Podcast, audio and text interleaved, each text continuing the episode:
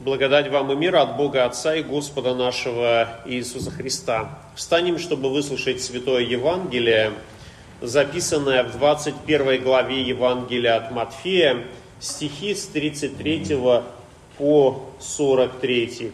Господь наш и Спаситель сказал, «Выслушайте другую притчу. Был некоторый хозяин дома, который насадил виноградник – обнес его оградою, выкопал в нем точило, построил башню и, отдав его виноградарям, отлучился.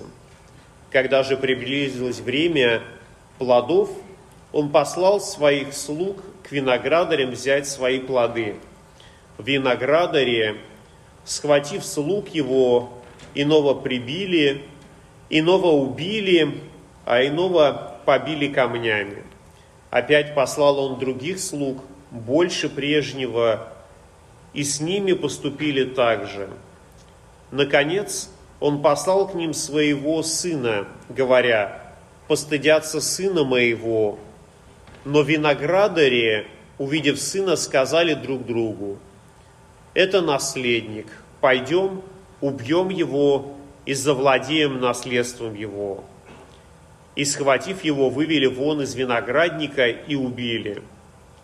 Итак, когда придет хозяин виноградника, что сделает он с этими виноградарями?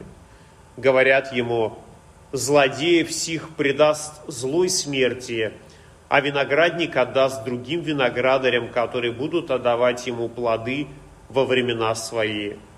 И Иисус говорит им, Неужели вы никогда не читали в Писании камень, который отвергли строители, тот самый сделался главой угла? Это от Господа и есть дивно в очах наших. Потому сказываю вам, что отнимется от вас Царство Божие, и дано будет народу, приносящему плоды его. Аминь. Это Святое Евангелие. Слава тебе, Христос.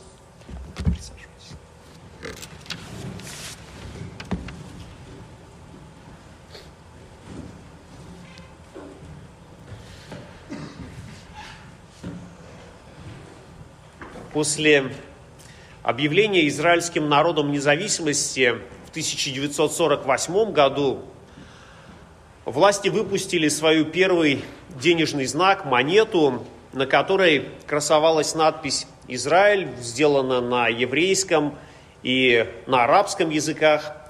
И на ней также была изображена гроздь винограда. Точно так же, как около двух тысяч лет назад израильский народ выпускал тоже монету, на которой была изображена гроздь винограда. В те далекие времена израильские монеты очень сильно отличались от монет других народов, потому что у всех народов традиционно на монетах изображены э, портреты их правителей. В израильском же народе первые монеты, которые они чеканили, они содержали себе изображение храма, э, минору, изображали э, гроздь винограда. И это было действительно очень э, показательно, потому что израильский народ просто не мог допустить, чтобы на их монетах красовалось что-то другое, кроме как символов, знаков, которые отсылали бы именно к Богу, к его делам, которые он совершил в израильском народе. Ибо и скиния, и храм – и виноградная лоза, все это были те знаки и образы, которые показывали, что израильский народ почитает Бога, Творца неба и земли. И, земли. И виноградная лоза, виноградная гроздь была одним из таких символов божественного э, избранничества Израиля. Э, через пророка Иеремию Господь говорит, «Я насадил тебя, как благородную лозу, самое чистое семя, как же ты превратилась у меня в дикую отрасль чужой лозы». И нужно сказать, что Бог действительно в Ветхом Завете сравнивает Израиль с виноградной лозой. И говорит о том, что да, Он посадил эту виноградную лозу.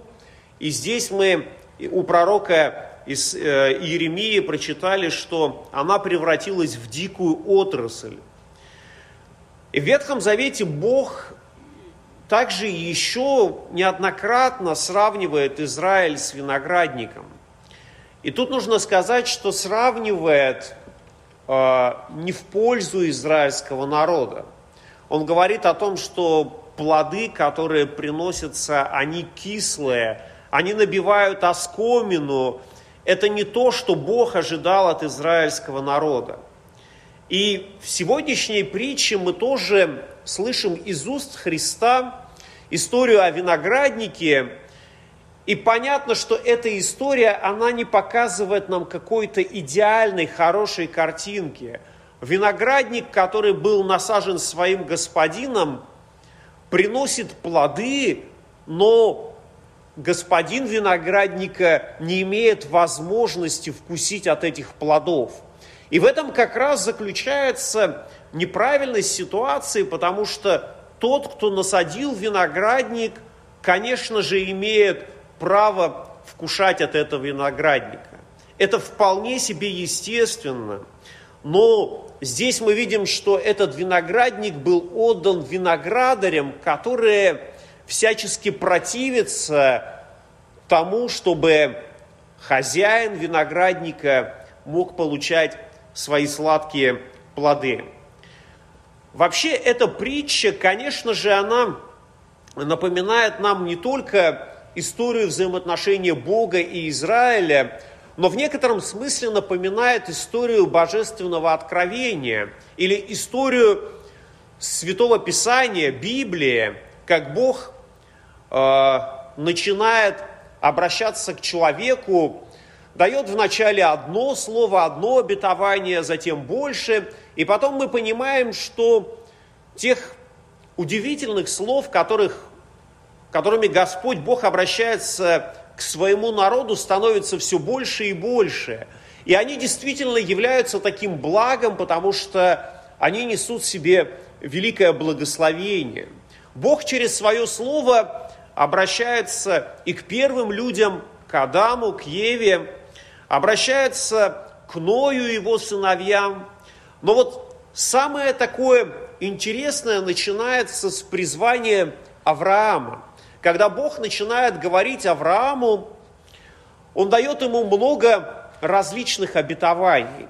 И одно из обетований э, Бог дает ему относительно его потомства, которое вначале звучит как некоторое обетование, звучит как некоторая усмешка, потому что и Авраам, и Сара, его жена, они уже находились в преклонных годах уже были пожилые люди, и Бог говорит Аврааму о том, что у него будет многочисленное потомство. Воспринять эти слова э, серьезно, наверное, было очень сложно, но как мы читаем в Библии, поверил Авраам Богу, и это вменилось ему в праведность. Он поверил тем словам, которыми с которыми Бог обратился к нему. Это было действительно очень э, важный поступок веры. Поверить в то, что кажется невозможным. История Авраама, она действительно очень интересна, потому что после вот этого обетования о многочисленном потомстве – Бог продолжает испытывать его веру. И когда на свет появляется а, его а, наследник, его сын, то Бог просит Авраама принести его в жертву. И это оказывается еще более серьезным испытанием, чем просто поверить в слова Божьи – когда нам говорят, поверь в какие-то слова, это одно, а когда наша вера э, должна быть выражена конкретными действиями, оказывается, сделать это гораздо сложнее. И Аврааму испытание было настолько сильным, настолько сложным принести в жертву своего возлюбленного сына. Кто на это оказывается способен? Авраам уже однажды поверил в Бога, поверил тем словам, которые Бог обратился к нему. И здесь, в этой ситуации, он также абсолютно полностью доверяет словам Господа Бога. Он идет на ту гору, берет с собой сына, разводит огонь и готов принести своего сына в жертву, когда Бог его останавливает, потому что видит, насколько Авраам оказывается верен Богу. Это удивительная история, которую я всем рекомендую еще раз прочитать, если уже читали, если не читали, то можете найти в Библии 22 главу книги «Бытие». Это первая книга Библии. Это история о жертвоприношении Авраама. И вот в этой главе есть удивительные слова, которыми, с которыми Бог обращается к Аврааму. «Мною клянусь, говорит Господь, что так как ты сделал сие дело и не пожалел сына твоего, единственного твоего, то благословляя, благословлю тебя, умножая, умножу семя твое, как звезды небесные, и как песок на берегу моря, и овладеет семя твое городами врагов своих, и благословляться в семени твоем все народы земли за то, что ты послушался гласа моего. И это удивительное благословение, потому что в нем Господь говорит о том, что через Авраама благословляться, благословятся все народы. Не только израильский народ, который происходит от чресла, от Авраама, но все народы найдут благословение в Аврааме. И, конечно, мы сейчас понимаем, что эти слова были пророчеством об Иисусе Христе, через которого все народы имеют благословение и жизнь вечную. Конечно, Бог с Авраама начинает историю созидания израильского народа для того, чтобы в нем, в народе воспитанном на Слове Божьем мог родиться Иисус, Спаситель мира – Бог ожидал от потомков Авраама плодов веры, подобно тому, как Авраам приносил эти плоды веры, был верен Богу, доверял Ему всецело не только свою жизнь, но жизнь и любимых людей. Но с израильским народом получалось так, что плодов веры было не так много – и плоды, которые приносились, они были не те, которые Бог ожидал. И вот эта печальная история взаимоотношения Бога со своим народом, она нам раскрывается на страницах Ветхого Завета. Мы видим, как Бог посылает своих пророков, которые наставляют, говорят слова правильные, исходящие от самого Бога, и, конечно, ожидается, что Израиль, подобно Аврааму, должен был поверить этим словам. Но с пророками так не получается. Они не оказываются приняты в должной мере, как должны быть приняты. Мы видим слова пророков на страницах священного писания, и кажется, что они принимали их – но фактически они не жили согласно тем обетованиям, которые возвещались через пророков. И это действительно кажется странным, что Бог посылает пророков, которые возвещают Слово Божье и ожидает плодов веры, но этих плодов не приносится. И самый, наверное, такой успешный пророк из Ветхого Завета, который вот пришел, проповедовал, и слово его было принято, это был пророк Иона, который пришел и возвестил о суде, возвестил о том, что грядет Божий суд. И самое удивительное, что это было возвещено не израильскому народу, а ниневитянам, которые, услышав эти слова, в пепле покаялись перед Богом. Сели на пепел, одели в ретище, принесли покаяние Богу, желая, чтобы Бог помиловал их, чтобы Он позволил им избежать вот этого суда, чтобы Бог явил им милость.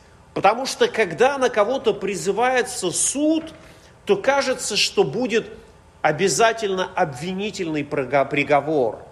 Но сегодня мы начинали богослужение вот этими словами интроита «Суди меня, Боже». И в этих словах есть действительно важный смысл, потому что Божий суд, Он милостивый суд. Он желает услышать слова покаяния, желает увидеть раскаянное сердце и желает простить. Божий суд действительно таков. И он периодически происходит с конкретными людьми, когда Бог через, через свое святое слово обращается к нашим сердцам и производит в них покаяние. И мы можем сказать, что да, для нас уже совершается этот справедливый Божий суд, когда Бог через Слово, обвиняя нас, приводит нас к Иисусу Христу, к тому, кто искупил на Голговском кресте наши грехи. И вот действительно, когда у нас уже нет никакой надежды на то, что мы можем принести плоды веры, что мы не можем исполнить Божий закон, Господь посылает своего возлюбленного Сына Иисуса Христа. И это действительно однажды произошло, когда Сын Божий воплотился, когда Он снова и снова напомнил э, не только израильскому народу, но также и всем нам э, волю Божью. История сегодняшней притчи была рассказана первосвященникам, фарисеям, и после того, как она была рассказана, мы об этом не прочитали, но там дальше мы можем прочитать о том, что Христос им задает вопрос – и вопрос заключается в том, а что сделает хозяин виноградника тем виноградарям, которые побили пророков и убили сына виноградаря? И они отвечают о том, что, ну, я позволю зачитать, злодеев всех предаст злой смерти, а виноградник отдаст другим виноградарям, которые будут отдавать ему плоды во времена свои. Они в этой истории говорят о том, что эти люди достойны смерти. А вот дальше мы с вами читаем о том, что Христос э, не говорит о том, что они правы. Он не говорит о том, что действительно так должно быть произведено, но говорит о том, что камень, который отвергли строители, сделается главой угла. Он не говорит о том, что израильский народ должен быть уничтожен, но он говорит о том, что этот виноградник будет отдан другим. И вот самое удивительное, что эти люди, они так и не э, смогли понять, что означает милость Божья, хотя им было верено Слово Божье. И в этой притче Христос также показывает, насколько Бог является милующим и прощающим, что даже вот этих злодеев, которые побили многих его слуг, которые убили его единородного сына, он здесь не наказывает. Он говорит о том, что этот виноградник будет отдан другим людям, которые приносят плод своему господину. И это означает о том, что да, Бог и израильский народ способен простить. Бог и нас прощает, потому что Он Бог любви и прощения. И Христос о себе самом говорит, «Я есть истинная виноградная лоза, а Отец мой виноградарь, всякую у меня ветвь, не приносящую плода, Он отсекает, и всякую приносящую плод очищает, чтобы более принесла плода. Вы уже очищены через слово, которое я проповедан вам, проповедал вам. И это действительно удивительно, что Христос говорит нам о себе как о виноградной лозе. И говорит о том, что мы уже очищены через Слово. И нам действительно очень важно верить в те слова, которые Бог говорит нам через страницы Святого Писания. И Он возвещает нам истину. Истину в том, что Сын Божий пришел в этот мир, умер на Голговском кресте, чтобы мы с вами могли найти в нем оправдание, прощение грехов, жизнь вечную и увидеть в нем великую любовь, которую Он проявил к нам. И эту любовь Он проявил тогда на Голговском кресте, и эту любовь Он проявляет к нам и сейчас, когда в святом причастии Он дает нам вкусить от хлеба и испить от, виноград, от плодов виноградной лозы. Он дает себя нам, чтобы и мы были там, где Он, там, где господствует любовь, милость и прощение. И мир Божий – который превыше всякого ума соблюдет сердца ваши и помышления во Христе Иисусе. Аминь.